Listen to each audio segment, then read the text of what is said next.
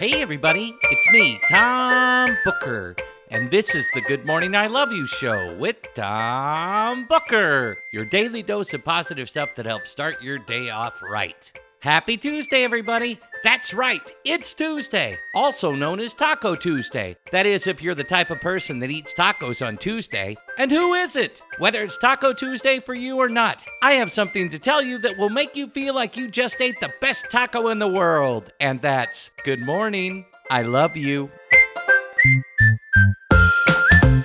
I hope that your Tuesday is going swimmingly, dear listeners. My Tuesday is starting off pretty great. As I record this, I've got Pearl and Dexter at my feet, I've had a fruit smoothie, and I'm drinking a coffee, and life is pretty good. I don't know about tomorrow, but so far today is pretty good. And once you get down to it, today is all that we have. So right now, in my world, all that I have is pretty good. And to me, pretty good is great.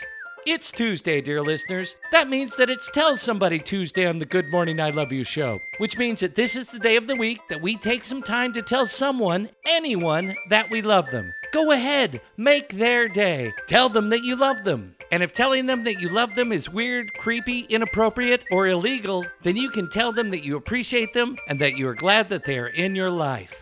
Remember, it doesn't matter who you tell, it just matters that you tell them. Our quote for today comes from the Roman Stoic philosopher and playwright Seneca. Seneca once said, Begin at once to live, and count each separate day as a separate life. There you have it, dear listeners. Now let's go out there and begin at once, that means right now, to live our lives today. And don't forget to tell somebody that you love them on this Tell Somebody Tuesday. But before you go, I have something that I want to tell you, and that's good morning. I love you.